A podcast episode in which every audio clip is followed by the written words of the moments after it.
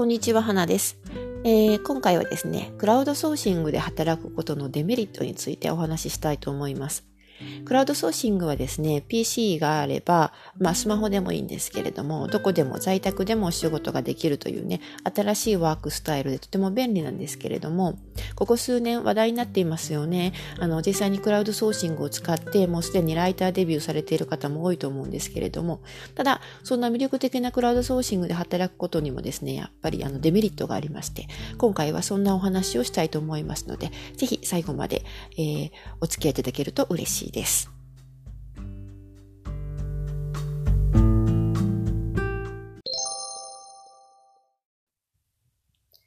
はい。まずですね、クラウドソーシングで働くデメリットの一つ目は、システム手数料が高いということですね。あの、クラウドソーシングで働くときにですね、えー、やはりね、あの、クラウドソーシングのサイトとか、まあその会社を利用することの手数料がかかってきます。で、こちらの手数料具体的には、その金額はですね、クラウドソーシングの会社によっても違いますし、お仕事の形式によってて、あるいは金額によってあの上下するんですけれども、だいたい5%から20%、25%のところもありますね。5%から25%の範囲内で、えー、手数料がかかってきます。まあ、あのー、クラウドソーシングの会社を利用することでね、たくさんの案件の中から自分の自分に合ったお仕事を選べるとか、まあ、自分でこう営業活動しなくても簡単に、えー、お仕事に応募できるとか、そういうメリットがあるので、まあ、あの、快適にお仕事をするために必要な、うん、費用、コストとして、えー、割り切ることができればね、いいんですけれどもね、やはり最初のうちは、え、こんなに取られるの？と思うかもしれません。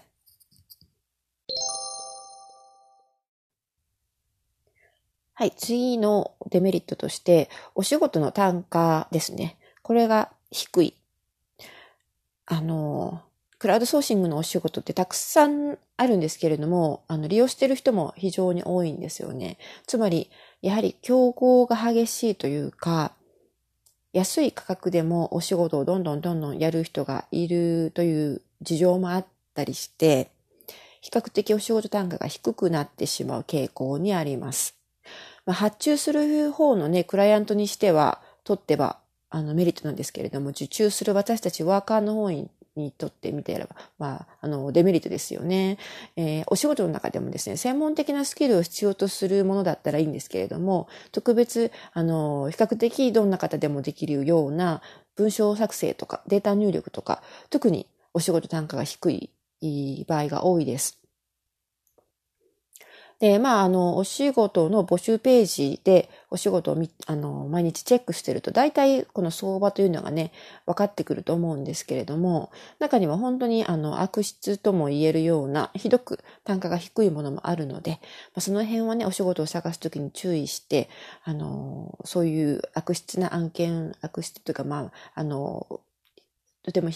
単価が低すぎるお仕事ですね。こちらの方は選ばないようにしておきたいですね。まあ、あの、お仕事単価が低いということですので、えー、まあ、それなりの金額を稼ごうと思えば、最初のうち、初心者のうちはですね、やはり一つ一つのお仕事を、こう、サクサクっとテンポよくこなしていくことが大切かなと思います。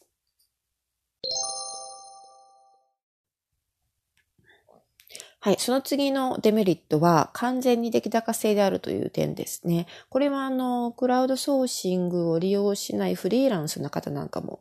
同じことが言えるんですけれど、やはりね、どこかの会社に属しているのではなくて、自分で仕事を取って自分で納品して稼ぐという形になりますので、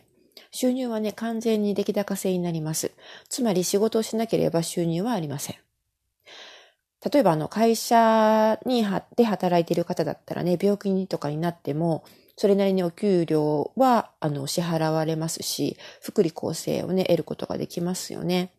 ですが、クラウドソーシングでライターをやってるとですね、やはりあの、人間ですから、何らかの事情でちょっとあの、記事が書けなくなったりとかね、病気で寝込んでしまったりとかあるわけですよ。そういう時に、まあ、たとえ、たとえあの、契約を交わしていても、その仕事を完了できないとね、なると、もう1円も入ってきませんし、長期にわたって仕事ができない状態になってしまうと、もう、あの、本当に収入がゼロになってしまうという、そういうリスクがあるという、これは大きなデメリットの一つですね。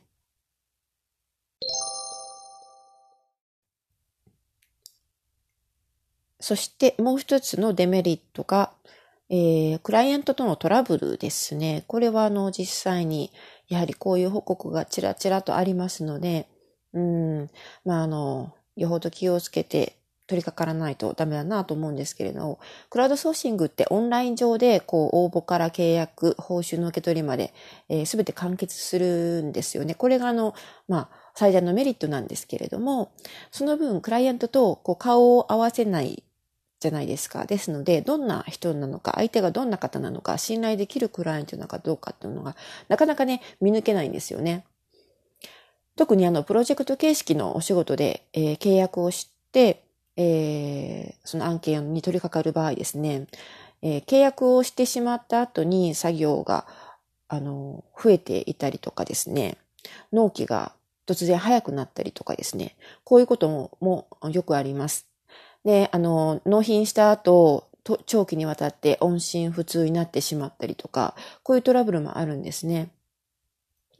で、まあ、クラウドソーシングの会社を通じてこういうやり取りをしているとですね、もしあの、クライアントとの間で何らかのトラブルがあっても、クラウドソーシングの事務局の方に、運営側の方にね、相談することができます。で、あの、もちろん、あの、運営側に相談すれば、何らかの、こう、えー、対策は行ってくれるんですけれども、ただ例えば、あの、自分のライターとしてきちんとそのクラウドソーシングの仕組みを理解していないとですね、仮払いをしていただいてないのに仕事を行ってしまって、納品してしまって、それで、えー、お給料とかね、報酬が受け取れなくなってしまったとか、そういうことになる場合もありますので、よくよく注意して、クラウドソーシングのサイトもね、あの、うまく活用していただきたいなと思います。で、あの、まあ、プロジェクト形式のお仕事の場合、えー、メールですとか、メッセージとか、まあ、時々、時にはスカイプとかチャットとかで、あの、コミュニケーションを取ることになるんですけれども、もし万が一ね、わからないこととか気になることがあれば、あの、どんなことでもどんどん、あの、質問するといいと思います。自分で判断をしてね、あの、どんどん勝手にあの、お仕事を進めてしまうと、えー、思ってもないトラブルになることもあります。さらに、まあ、あの、お仕事を受けてですね、最終的に、あの、全然連絡がつかなくなってしまったりとか、えー、報酬を支払ってもらえなかったとか、そういうトラブルの場合にはですね、あの、クラウドソーシングの方に相談すれば、法的な対処も、えー、取れるケースであれば取っていただけると思いますので、えー、何かあったら、えサイト側にぜひ相談してみてください。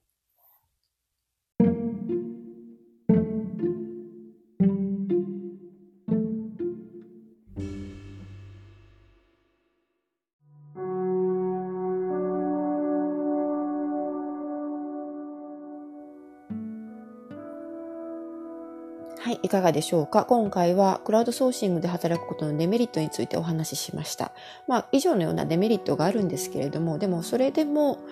それに比較してもやはりメリットの方が大きいと私は思うんですよね。あの、隙間時間でお仕事もできますし、あるいは、あの、本格的に、えー、がっつりと、えー、プロ向けのお仕事に取り掛かってしっかり稼ぐことも可能ですし、またの時間的な場所的な拘束がないのも嬉しいですよね。朝でも深夜でも自分の都合のいい時にお仕事できますし、